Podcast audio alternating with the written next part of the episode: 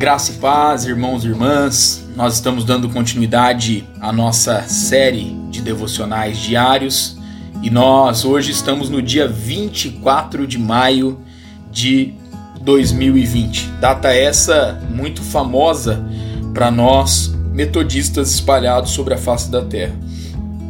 Porque como tema hoje nós trabalharemos o coração aquecido, que lembra ali a experiência de John Wesley né? Quando ele teve ali o coração dele aquecido pela presença de Deus. E o texto base para nós se encontra lá em Tiago, capítulo 1, versículo 17, que nos diz assim: toda boa dádiva e todo dom perfeito são lá do alto, descendo do Pai das luzes. E o John Wesley, ele teve um tempo de apatia espiritual, porém, certo dia, né, ele teve uma experiência que mudou completamente a sua vida de fé. Ele escreve em seu diário o seguinte: À noite fui de má vontade até uma sociedade na rua Aldersgate, onde uma pessoa estava lendo o prefácio de Lutero à Epístola aos Romanos.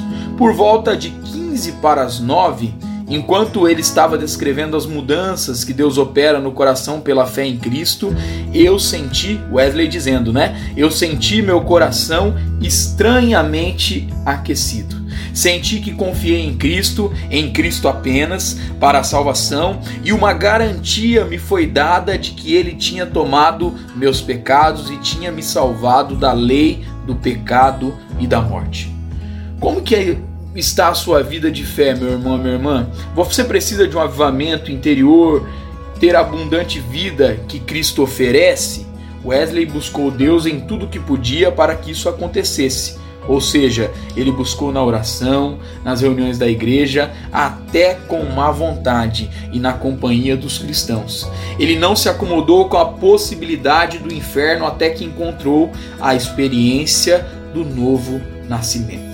E o conselho de Wesley para essa data tão importante aí do movimento metodista né, e da igreja metodista espalhada sobre a face da terra é que aquele que não tem tal experiência possa pedir ao Pai das luzes para que receba tal dádiva e tal experiência.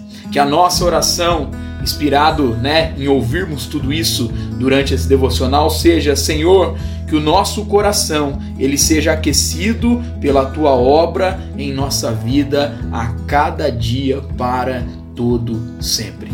Que Deus possa continuar abençoando meu irmão e minha irmã, a sua vida, a sua casa, a sua família, em nome de Jesus.